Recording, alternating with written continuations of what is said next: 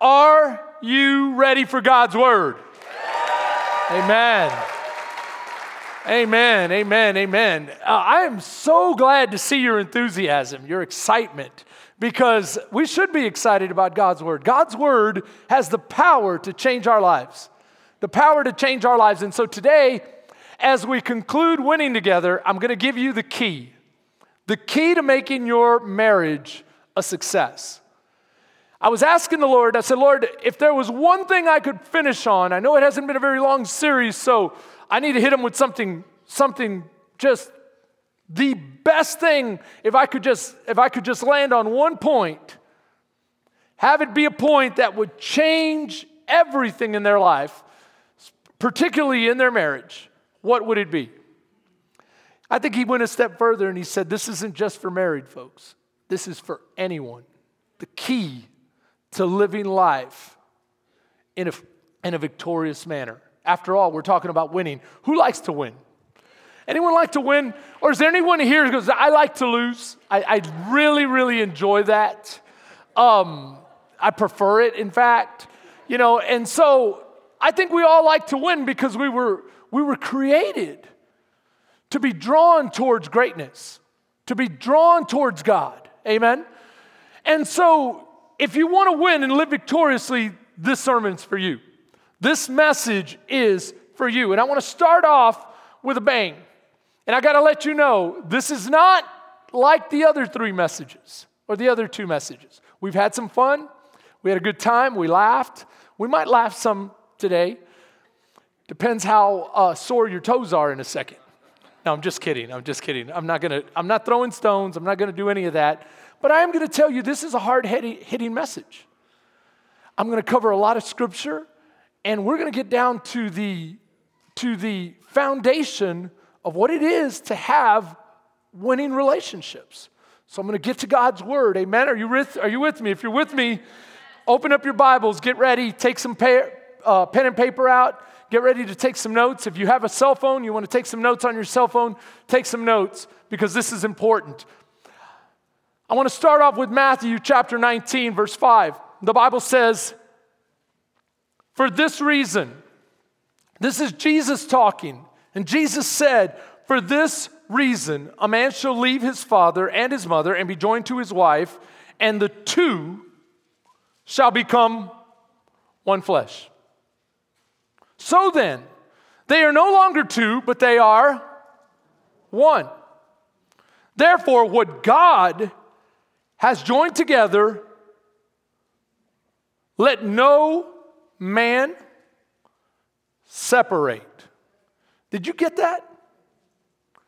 Did you really understand that? This is Jesus quoting the Old Testament in Genesis when he and the triune God created man and woman. And God prescribed that marriage should be between a man and a woman. But not just between a man and a woman, a man and a woman and their God. Because after all, marriage is his idea. He instituted it. He created it. He came up with it. And so if you want to change it, you got to go do your own thing, but don't call it marriage because marriage is God's creation, His idea, His institution, His prescription. Amen?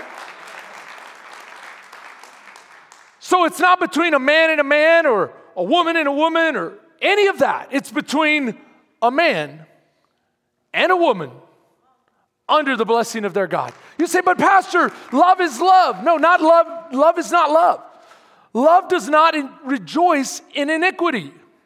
That's what the Bible says in 1 Corinthians. So you can't just say love is love. Some love is not good for us. You go, what? I thought love was, was always good. No, the love of money is the root of, ah, you see? Know your Bible. Know your Bible. And so there's some loves that are out of bounds. And if you want your marriage out of bounds, it's not a marriage, it's something else. But if it's in bounds, then it's before God, under His protection, by His blessing. Amen? Amen? Okay, I lost half of you. I know this isn't popular in today's culture, but I'm not here for popularity. I'm here for God's truth. And it's right here. It's right here. Amen? So, this is super, super important because what I'm describing is this holy triangle here, this holy trinity, so to speak, where you have God hovering over the union of you and your spouse, or you and your future spouse. Think about this with me for a second. Now, watch what's so significant about this triangle that the closer you get to God, the closer you get to one another. That's so important because, after all, marriage is about, all about closeness and drawing close to one another. And the key to drawing close to one another is God. Is God. And so he covers over us. Now, now I want you to, to consider something. Now, to have a relationship with God, what's necessary? In one word, the Holy Spirit. The Holy Spirit. And we're going to unpack that. And I want to share this with you that the Holy Spirit is, is the agent that brings us into relationship with God. And so it's the Holy Spirit that unites the church, that was given to the church to birthed the church, and it's the Holy Spirit that marks the church, seals the church. The power of the Holy Spirit will resurrect the church and bring the church into the presence of their bridegroom, Jesus Christ. So it's the Holy Spirit that unites our marriage with Jesus, it's the Holy Spirit that unites your marriage with your spouse. Did you know that? So you say, Oh, Pastor, I get it. The key that you're going to share with us today is the Holy Spirit. Bingo, you got it. The power of the Holy Spirit, the Spirit of the living God. And if you're with me, I want to remind you of something. In the Old Testament, the Holy Spirit is represented by symbolism, okay? Symbolism. And the symbolism that's used most often is the anointing of oil. Oil represents the Spirit of the living God. I, rem- I want to remind you of the psalmist that said, As the oil that anointed Aaron. Who was Aaron? Aaron was the first high priest of Israel appointed by God. He was to be an intermediary between God and the people. And so, this anointing oil, the psalmist says, flows down the head of Aaron onto his beard and onto his robe, and it signifies holy unity of the nation. Holy unity, but not just unity, communion with God. And so you have this idea of anointing that has to do with the anointing of the Holy Spirit. I want to I want to remind you of something. Do you remember when David was anointed as king? When David was anointed as king, the Bible says that he received the Holy Spirit because God was trying to connect for us. Just like we I anoint with oil, someday I will anoint you with the spirit of the living God because the oil represents the spirit of the living God. Read with me in 1 Samuel chapter 16 verse 13. Then Samuel took the horn of oil and anointed him, who is him? David, in the midst of his brothers. So, as all his older brothers, taller, bigger, stronger than him, were standing there, David's the last one. They had to send for him in the field. They brought him in. He smells like sheep.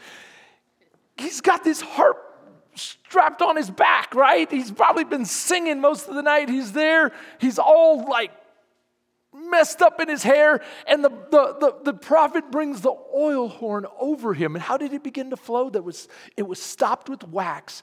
And when the heat of the Spirit of God would release that oil, it would fall onto the anointed one.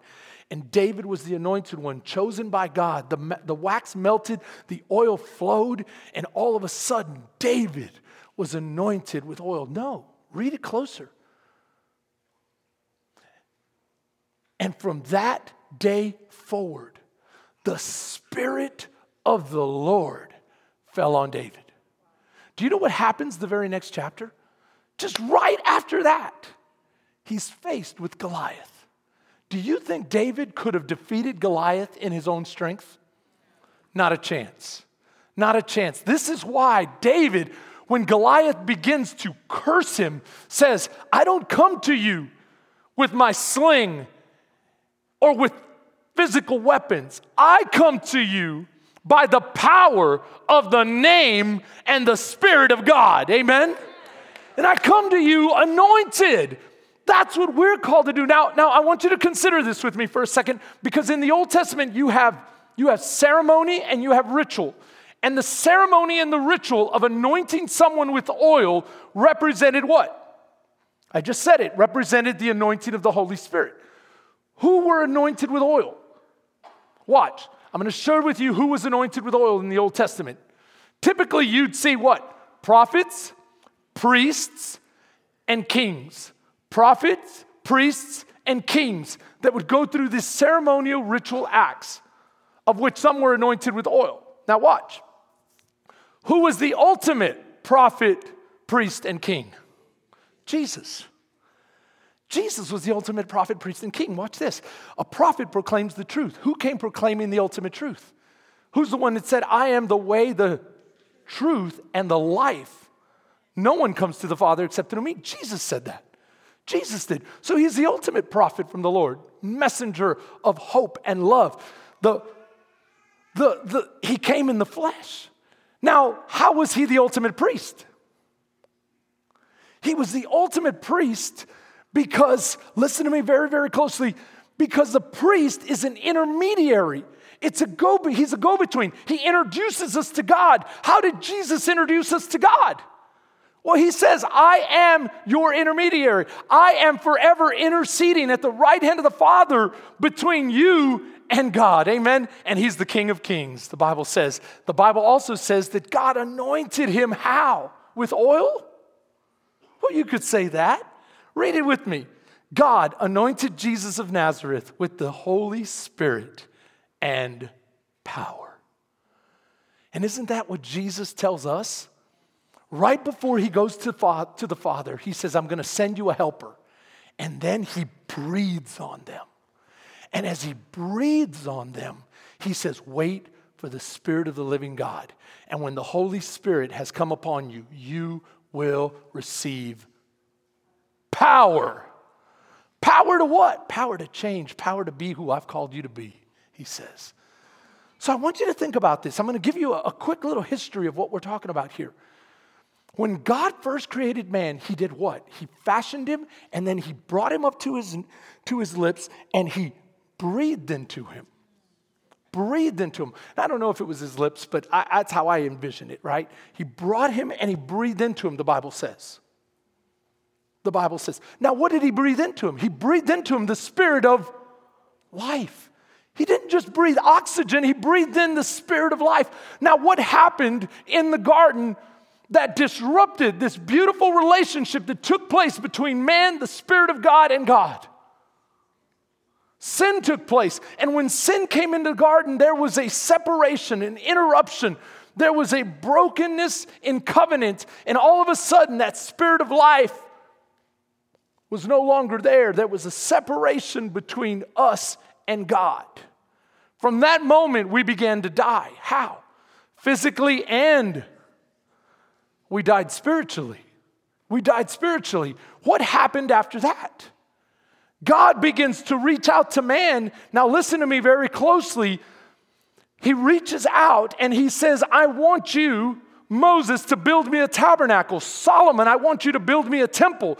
And in this temple, it would house, it will house my very presence because this is what God said I want to dwell among my people. It was always his intention to dwell in us and with us. But sin separated that. So then they build this tabernacle, they build this temple, and they have different places. And there's a place called the Holy of Holies. And in that Holy of Holies, the Ark of the Covenant is held. And it is to enthrone the very presence of God. When they dedicated the, the, tabernacle, when they dedicated the temple, and they asked God to fill it, He showed up in a pillar of fire, and it was awesome. It was awesome. Now, watch, there was a veil separating us from the Holy of Holies. That veil was there because of sin.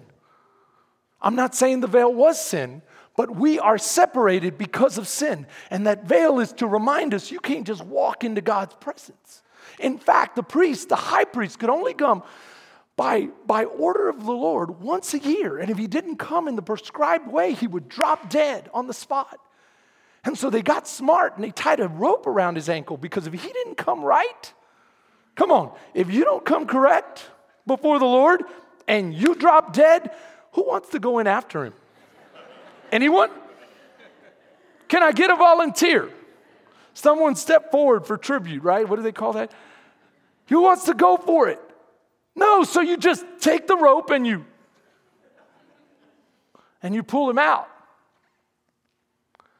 Because this was a serious thing. Now, what happened when Jesus Christ came? Watch what God says in the Old Testament I will dwell among my people. Yet Jesus comes and God says, I want you to call him Emmanuel. Emmanuel means God with us. He says, I'm going to not dwell in a temple of bricks and mortar, in a tabernacle of skins and tarp. I'm going to dwell in my son in your presence as he walks and moves and shows you the power of the living God.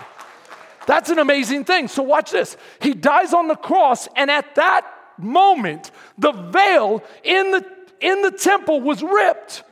But it wasn't ripped this way, it was ripped top down. God was saying, There's no more separation. My son has bridged the gap. And so if you have relationship through my son, you can have relationship with me. And this is why the Bible says in the in the book of Hebrews that everything in the Old Testament was a type and a shadow pointing to the New Testament. And this is why the Bible says through faith in Jesus you can step in boldly to the holiest of holiest and get an audience with God. How? Through prayer. Through prayer, you can in the why do we pray? In Jesus' name. Well, that's a big deal. Because there is no other name. There is no other name. Oh, some of us are like, man, I didn't know this could bless my marriage. Oh, yeah. It'll, it'll set your life on fire. But I want to go a step further because the Bible says not only did Jesus represent the presence of God, but he would send his Holy Spirit after Jesus ascended into heaven and he would form the church. And that Holy Spirit would reside in each and every one of us. Listen to what the Bible says in the book of Corinthians. 1 Corinthians chapter 6, the Bible says, Your body is the temple of the Holy Spirit who lives in you. He lives in you. How does He live in you? When you confess Jesus as your Lord and you believe it in your heart, you receive the salvation through the Spirit of God. This is why the Bible says the same Spirit and power that raised Christ from the dead now abides in you and will raise you from the dead. You go, Pastor, what if I don't die? Then he will rapture you to meet him in the air. Amen? He will rapture you to meet him in the air. This is what the Christ, this is what Christianity is all about. And so now I want to share with you something very, very, very, very important, okay? And it has to do with the 12, I mean, excuse me, the 10 virgins. Anyone ever heard the parable of the 10 virgins? It's found in Matthew 25. Write that down Matthew chapter 25. Matthew chapter 25 is a very significant chapter because it is a chapter on end times and the return of Christ. How do we know this? Because in chapter 24, the Bible tells us that Jesus' disciples come to him. Some of his disciples came to Jesus and said, Lord, Master, teach us about the end, about your return.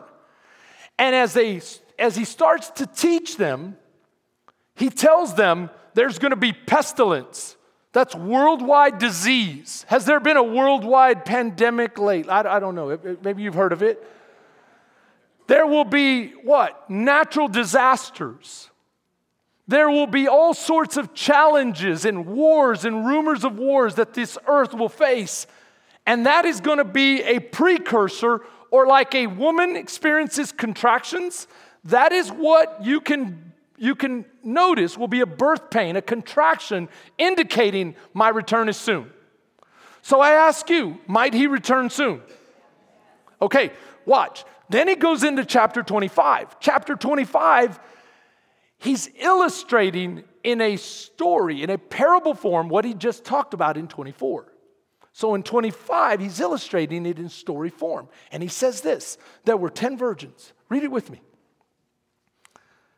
The kingdom of heaven shall be likened to ten virgins who took their lamps and went out to meet the bridegroom. Now, five of them were wise and five were foolish. Those who were foolish took the lamps and took no oil with them. But the ones that were wise took their lamps and a vessel containing oil.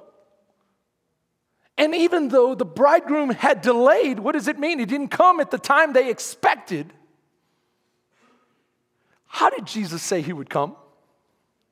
like a thief in the night. He said, in the twinkling of an eye, in a microsecond. They've measured it and they've said it's, it's, it's so fast you don't have time to do anything. That means by the time it happens, you have to have been ready. You can't get ready. I know some pastors say, get ready. No, no, be ready. Amen? Be ready because Jesus is coming. You say, well, what does this have to do with my marriage? Because this is what I'm telling you. As you get closer to God, as you get ready to meet Him, as you get fired up about, about the things of the Lord and get anointed by the Holy Spirit, He helps you with your, with your spouse. How does He help you with your spouse? I can remember being a young man and not understanding Melissa at all. I can also remember uh, thinking that I knew everything there was to know about her until I got married. And once I got married, it's like I'm like, who are you?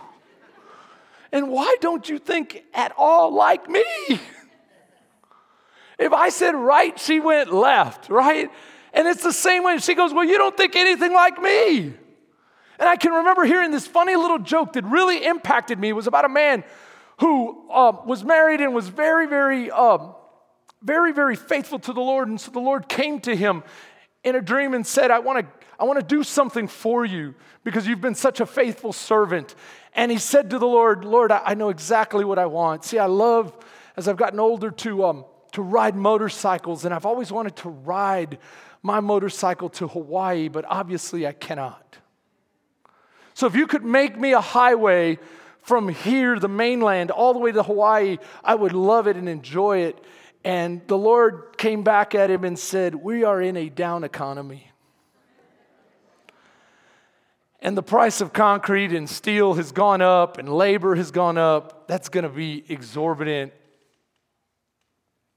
Can I do something else for you? He thought about it for a minute and then he, he said, I got it. I'd love for you to help me understand my wife. The Lord quickly came back. How do you want the highway, one lane or two? Now, of course, you laugh because it's like not even God can understand women, but the truth is, God can. He created them, He knows your wife, and He can give you the understanding, but He's the only one.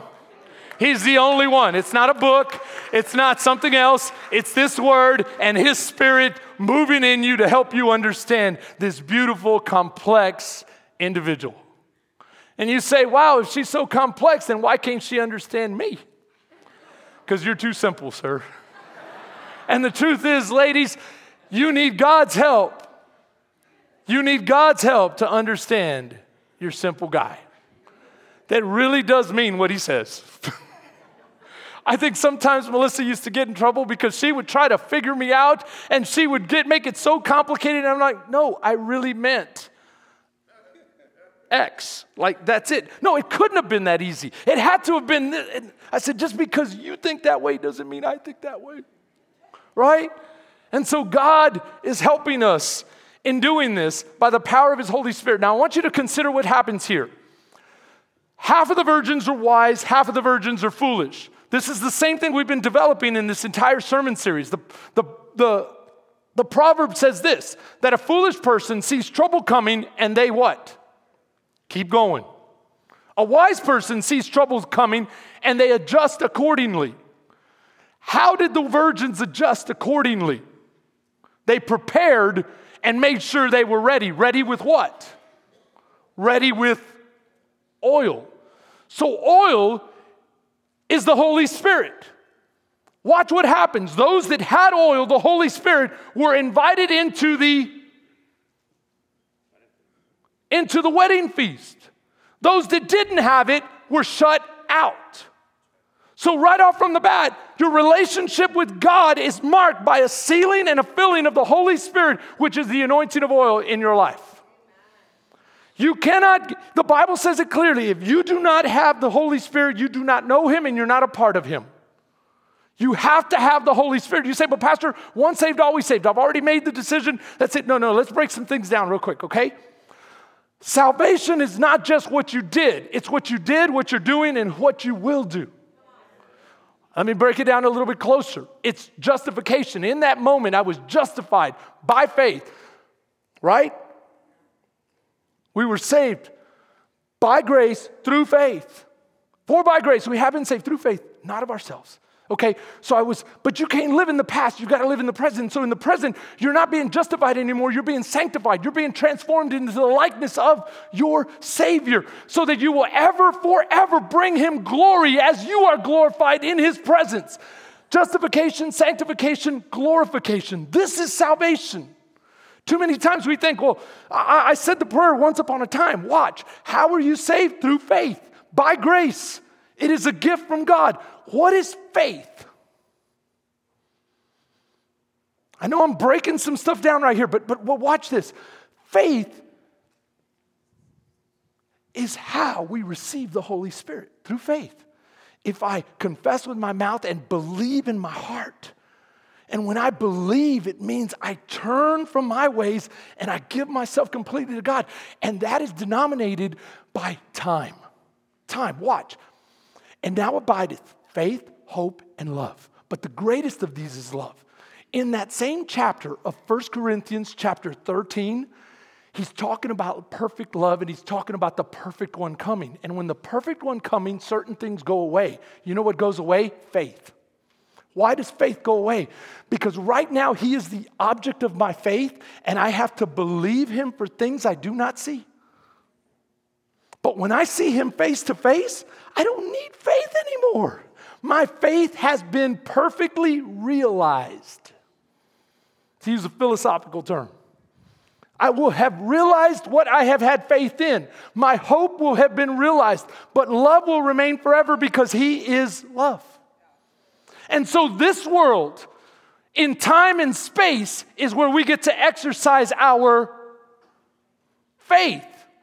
And so, faith, according to this parable, is what? Making sure you spent your time wisely to fill up your lamps with oil, to have a relationship with the Holy Spirit. Because, relate, listen to this faith is denominated by time, and so is relationship. Because without time, you don't have a relationship. And without time, real time, you don't have faith. It's just lip service because your actions need time. And that's why that's why James says this, I'll show you my faith by my actions. And so here the ones that were really really in relationship took the time to be filled with the spirit of the living God. The oil. You go, I don't understand this. Okay, read with me Ephesians chapter 5. See then that you walk circumspectly, not as fools, but as wise. Here's that same concept again wise, foolish. Watch what he says. Because the days are evil. Therefore, do not be unwise, but understand what the will of the Lord is. And do not be drunk with wine, which leads to debauchery. That's the way I learned it. But be filled with the Spirit of the living God. So, this is what he's saying. A foolish person uses their time in a foolish manner to be controlled by worldly things. A wise person understands it's about my relationship with God and gives their time to develop a real anointed relationship that is filled. He's filled as a vessel with the Spirit of the living God. And you're ready for that day. Not, I'm gonna get ready, I'm gonna go buy some oil, I'm gonna go get filled up. No, I stay filled up. Amen? Why? It's, it's right there. It's right there. And so you say, number one, time is what we're all, it's all about because this is what happens. When you spend time with the Spirit of the living God, you enter into relationship and all sorts of positive things start to happen in your life. But it takes time. I can remember Pastor Melissa and I were in a long distance relationship. We never had a face to face relationship because I either lived in Houston, She lived in Bastrop, or I lived in Waco where I was going to Baylor University, and she lived in Bastrop. And so that long distance relationship required a significant investment of time. You know what I love about the old days? Is you had to really work at it. Today, you can just shoot off a text no matter where you're at. Back then, I had to be in my dorm room at a certain time, at a predetermined what? Date to call her. Some of you try to shoot off a text to Jesus. Some of you schedule those texts ahead of time to go out. I don't want to get in a long conversation. Let me just text him. Let him know what I need. Here's my laundry list, Lord. Here's my shopping list. Would you provide this, this, and that? Uh. No, let me share with you about our relationship. I had to be mindful of it, and I learned something that if I didn't invest in it, we would start drifting apart and having more and more trouble. Not only that, other people would try to come in. She's a beautiful woman. Other people would be like, hey, where's your boyfriend at? He ain't been around lately. I had to be there. I had to be calling. And what I learned about this is that it was that time that I came to crave. I loved calling her, even if my father-in-law was hard to deal with because he didn't want to pay for the he didn't want to pay for the long distance bill, and he's like, "Y'all talking too much." So he brought us back from every day to three days a week. Then he brought us back to two days a week, and man, I got to make those two days count. But you know what I love about today's system, I can call her anytime. I can see her anytime. And our relationship has just grown and grown and grown. It'll be happen the same way if you spend time with the Holy Spirit. You'll begin to grow closer and closer and closer. And, and I just wanted to know all about her. Do you want to know God like that? I can remember calling her and we'd be on the phone and Lewis would be like, Y'all need to get off the phone. Your time is up. And I said, I could just sit here all night just to hear you breathe. You remember that? You remember those days? And she goes, I love to just listen to you breathe too. And then Lewis would be on, on the outside knocking on the door, going, Get off the phone. And then sooner or later, I'd hear, uh, I'd hear Melissa say, We have to get off the phone. I say, Okay, well, let's hang up. And she says, You hang up. I said, No, you hang up. right? You remember those? No, you hang up. No, you hang up. Let's hang up together. One, two, three. You didn't hang up. You didn't either. And this would go on and on until Lewis came in and just hung up, right? And then it would be done. What if our relationship with the Holy Spirit was like that? Lord, I don't want to hang up. I just love you so much, and I, I'm enjoying getting to know you so much, God.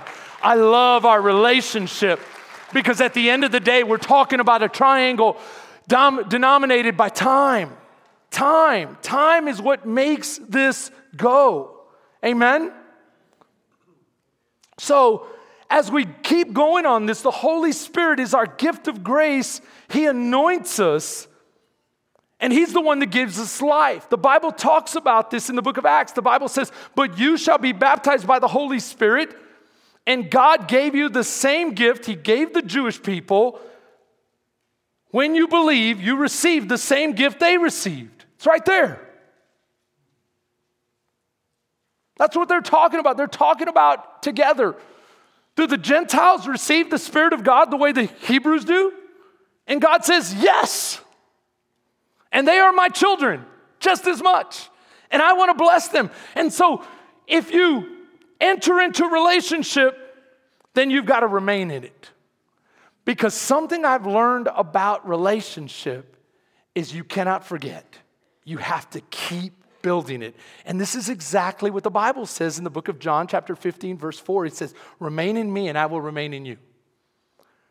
If you remain in me and I remain in you, you'll do great things. Apart from me, you'll have trouble. So, do you see what's happening? So many of us say, Well, I was saved. I was on fire at one point, but something's happened, and now everything seems to be struggling. You got to get back in God and remain there.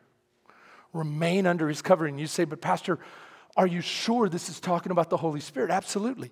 Chapter 14, this is, notice chapter 15. Chapter 14 is the promise of the Holy Spirit. Chapter 15 is telling you when you receive Him, make sure you stay filled up, stay connected to the power source. And then chapter 16 is the Holy Spirit again. Chapter 17 is showing you how to pray in the Spirit, as Jesus prayed in the Spirit. It's all about being filled with the Spirit of the living God. See, when you don't remain in spending that time with the Spirit of God, you're basically saying, I don't need you, Lord. I don't need you. Just hang out there, but I don't need your provision. Come on. I'm not trying to make anybody upset, but I'm trying to shake you enough to go, like, wow, that is true. If I don't spend time with the Lord, I'm basically saying, God, I got this. I don't need provision. I don't need protection. I don't need answers. I don't need wisdom. I don't need it. It's a boast against God. You're saying, like, God, I've got it. I've got it taken care of. But instead, he asks us to be humble and say, Lord, I need you. I need you first thing in the morning. I need you throughout my day. I need you to help me in ways that I could not help myself. Please, God, please, God, please, God, I need you. And you say, but, but are you sure? Show me in God's word. In the book of James, the Bible says this God resists the proud, but gives grace to the humble. You go, yeah, but that's what does that have to do with the Holy Spirit? Go up to the beginning of the verse the beginning of the verse, what does it say? And do you think that the scriptures speak in vain or don't know what they're talking about when they say that the Spirit of the living God dwells in us and yearns for you to have a relationship with God? And it's through humility, humility to say, Lord, I do need you. Therefore, I will take the time. I will take the time. I will invest the time. I will dedicate the time. I will spend. Come on now. Come on now. This, this will change everything. But why do I need to keep doing it? Because this is what I've learned that if I don't keep investing with the Spirit of the living God, I forget and Chris starts coming back stronger than ever. I'm talking about the old me, the me that's selfish and rude and mean and hard to deal with. But if I stay committed to the Holy Spirit, He changes me, changes me, changes me. He changes me because we leak I'm like an old minnow bucket. You ever seen those minnow buckets that have all the holes in them? That's me. I've got I've filled up with the Holy Spirit, but it leaks out. That means I got to get refilled and refilled. Anyone else? You know that conference you went to last year? It's leaked out. It's gone. The message from 3 weeks ago that you were so pumped about, it's leaked out. You got to get refreshed anew. Amen. Because when you enter in relationship, you've got to remain in relationship because ultimately what you're trying to shoot for is rest, that you might rest in that relationship. Listen to what the Bible says right here with me. Come on. The Bible says in the book of Luke, Behold, I send the promise of my Father upon you. What is the promise of the Father? The Spirit of the living God. And so he says this, but tarry in the city of Jerusalem until you are in endowed with power from on high. So let's break it down. What does it mean to tarry? It means to wait, to wait intently. What does it mean in the city of Jerusalem? It tells you where, it tells you how, it tells you where, and it tells you when. So watch how you do it intently. Where? In Jerusalem. So get on a plane, go to Jerusalem. No. Jerusalem means the city of peace. Where is your place of peace? It's different for all of us. But I'm always tickled when people say, I do it in rush hour traffic. And I'm like, that's not peaceful. You're sitting there weaving in and out of traffic. You jerk. Oh, Lord, as I was saying, um, that's not peaceful. It's not peaceful when the kids are jumping all over you, mom, when things are going haywire and, and, and, you put yourself right in the smack in the middle of it. Find a nice, quiet place that you have dedicated to the Lord. That's your Jerusalem where you enter in. And then watch the last part until you are endowed with power. Now go back. Until you are endowed with power. What does that mean? It means it's not going to happen by the slap, snap, zap method. Pastor Jimmy Evans said that, and it, it's always stuck with me. Some of us want the pastor to slap us, zap us, or snap at us and have us receive the Spirit of the living God. You know, you want to show up and pastor just start, come on, in the name of Jesus, be filled with the. It doesn't happen that way. You know how it happens? It happens by the sap method. Means it's going to trickle down slowly and it's going to, and you got to rest in it. So it won't happen by you just spending five minutes here and there. Oh, I pray all day long in the midst of my chaotic day. No. Yes, do that, but dedicate specific time. This is our time where we talk on the phone, just me and you, no interruptions. I sit down and I just let it rest until he enters in. I pray for two hours, Tuesdays, not to impress you, but to impress upon you. Tuesdays and Wednesdays, and, and uh, sometimes on Saturdays. And as I'm sitting there praying, praying, praying, sometimes it takes that entire two hours to enter into that place of rest and have God begin to speak. Anyone hear what I'm saying? Listen to what the Bible says. He gives power, power to the weak. And to those who have no might, he increases their strength. Now, verse 31 but those who wait on the Lord, do you get that? You've got to wait. You've got to rest in his presence. You've got to let it marinate and simmer. It's not, hurry up, God, hurry up, God, hurry up, God, hurry up, God. No, no, no, no, no, no. Lord, I'm here at your good pleasure. I'm the one that needs you. God, I'm just going to take my time and just no big agenda. Just want to get to know you. I want to hear your heart. Come on, is anyone hearing me today? And watch what happens when you do. We'll cover that as we go, but I'm going to finish with this. When we do this, we begin to reflect his likeness. So, watch, we enter into relationship by the power of the Spirit. That's salvation. But then we have to remain in relationship with him, don't we? That's sanctification. We're walking with him. We're learning to rest as we rest, we learn to hear what his voice sounds like. Because ultimately, he's transforming us to reflect his likeness. You go, what does this have to do with my marriage? Everything. He's the one that gave me the power to change.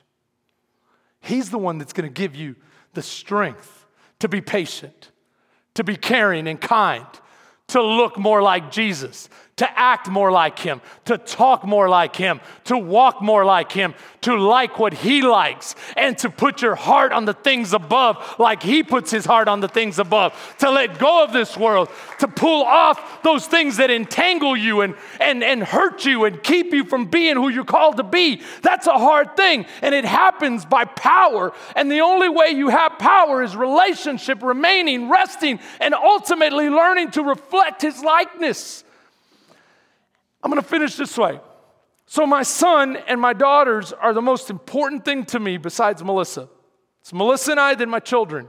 And I always said, Lord, I'll pastor for you, but don't, don't let me lose my children. Don't ever let the church be more important than my family. Amen? I don't care about having this or that. What does it profit a man if he gains so much but he loses his children? And so, this is why you always see my children super involved in God's house. And I'm always worrying about them and I'm always taking it to the Lord. That's how you do, you, you bring it to God. So, I'm sitting there before the Lord. Lord, I don't feel like they're getting it. I don't feel like they're getting it. Sometimes, God, I just don't understand if they're really receiving what I've been pouring out. Lord, show me, God. Lord, show me. Anyone a whiner before the Lord? I'm a big whiner. I whine to God all the time. But that's, I mean, I think God loves me that way. And He just like, son, let me show you. Let me show you. Let me show you. But that's how your faith grows, right? So I'm like, I just don't understand. Honey's always listening to this, this sorry music. And you know, and, and, and he listens to a lot of Christian music, but every once in a while he'll put on this stuff and I have to give him the big long lecture and I'm tired of it, Lord. I just wish he would learn from me. And learned that I made mistakes with some of the things I listened to. And, he, and, then, and then God's like, Well, what would you like him to listen to? Does it all have to be Christian? I'm like, No, I guess not, but maybe some 90s country, God. you know, some 90s country. That, that's close to heavenly music, God. and literally, I was literally praying that. I'm like, I'd like him to just be a little bit more like me. He can't stand this stuff. So God said, spend time with him. I start spending time with my kids. I'm always spending time with them. Take them to Nashville. I said, I'm going to introduce them to Nashville. You know, good old, good down home country music. And he's sitting there like he can't stand it. And these guys have literally played with Josh Turner, Clint Black. I mean, the who's who. And they're playing, and Honey goes, Man, I like those guys. They're pretty good. I thought, maybe it's happening, God maybe it's happening. Then all of a sudden, we come home. I forget about Nashville. It's a month ago, and I'll never forget. God spoke to me twice in the same day and showed me that my prayers were being answered, that they are beginning to reflect. So, this is what happened. I get up and I hear something on a bright and early on a Sunday morning. Could it be my, one of my favorite country singers, one of my favorite songs? And that's what I heard. Where in this picture would you like to be? You can't get more twangy than Tracy Lawrence. Can could you take me back into her, huh? And so I'm crazy looking for my phone, thinking it's my phone playing it. No, it's too loud. It's resonating throughout the house. I'm like, who is playing this? There's a burglar in the house and he likes country music. And just then my son comes out, and he goes, I love this part. In a front yard swing, cotton dress make it early spring. And I said, Son, are you okay? He says, Dad, I love Tracy Lawrence. When you requested that song over there at Alan Jackson's place and they sang it, I've just been thinking about it. And you know, in fact, I think I want to get me some boots. there is a God. You say, what does that have to do? No, no, this is what God was saying. You put me first, I'll take care of your family. I'll take care of your family. He's okay. He's listening to you. He's listening to you, even the things that aren't churchy. He's listening to you. He's receiving from you. Put me first. So then, this is where it ends. Then I go to, um, I'm sitting there starting to make breakfast. Raquel walks in goes, Dad, you want to make some breakfast? I'll help you with it. You know, she's over visiting. And next thing you know, um, she's like, Hey, Dad, I was thinking about something all night. I couldn't stop thinking about it. And it's a song you used to play when you would take me back and forth to that private school in Austin. And we spent all that time together. I just, I just find myself being drawn to it. I said, What song? And so then that very same day, I said, What song? And she goes, Well, you know, it goes like this I'm not just country, I'm also Tejano.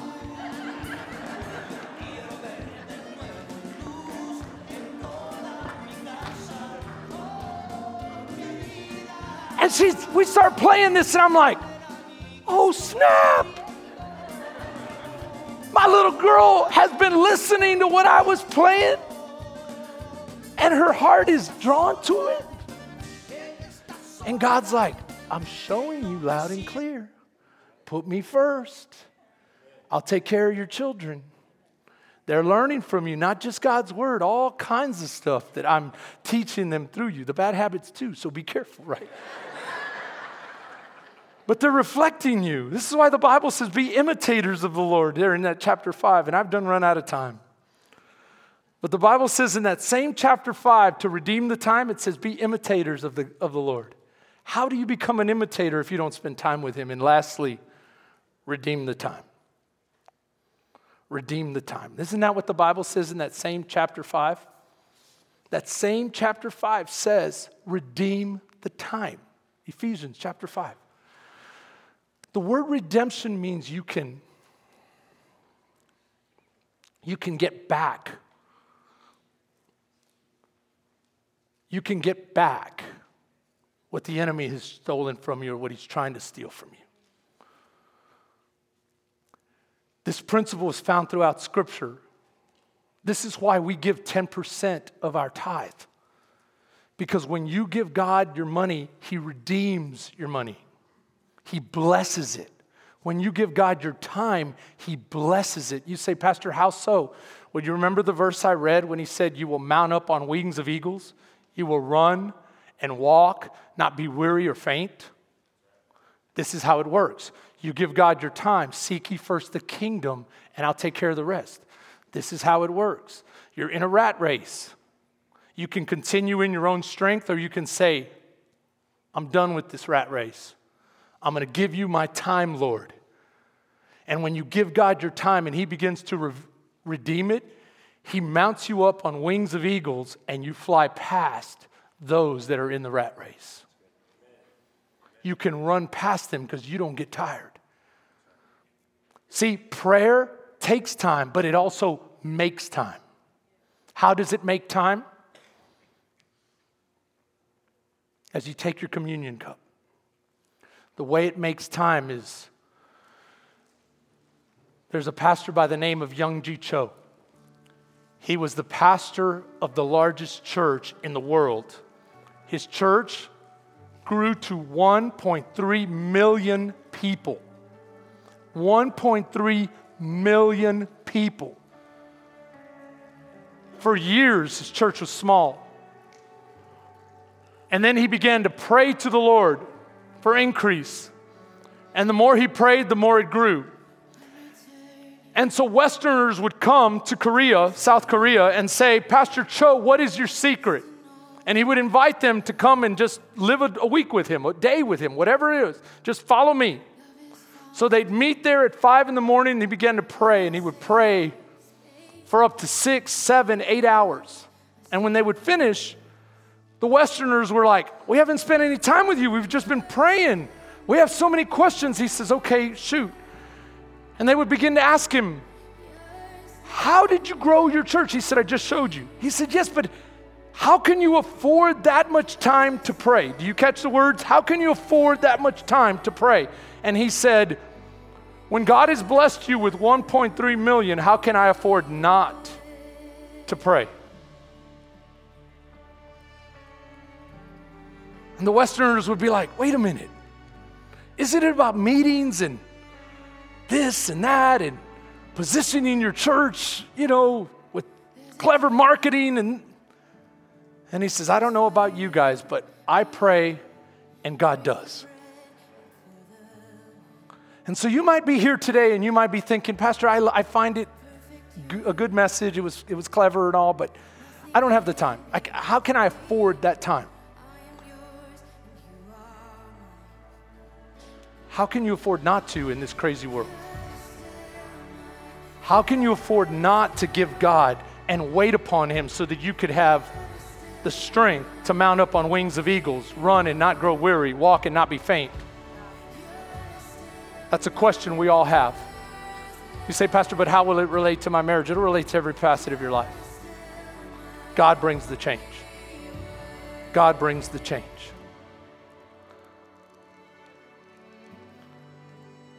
So just have a conversation with Him. Just you and the Holy Spirit. I know what I want to say. Lord, thank you for your Spirit.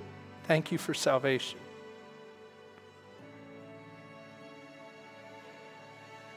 God, I want to get to know you better and better and better. I want to take the time to develop that relationship that I may remain, rest, reflect, and ultimately that you would redeem.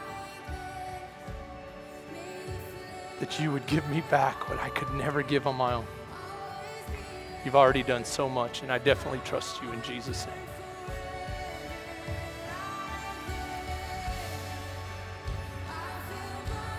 In Jesus' holy name. We thank you for your body and your blood and for your spirit. Amen. Church, I love you. Have a great, great week.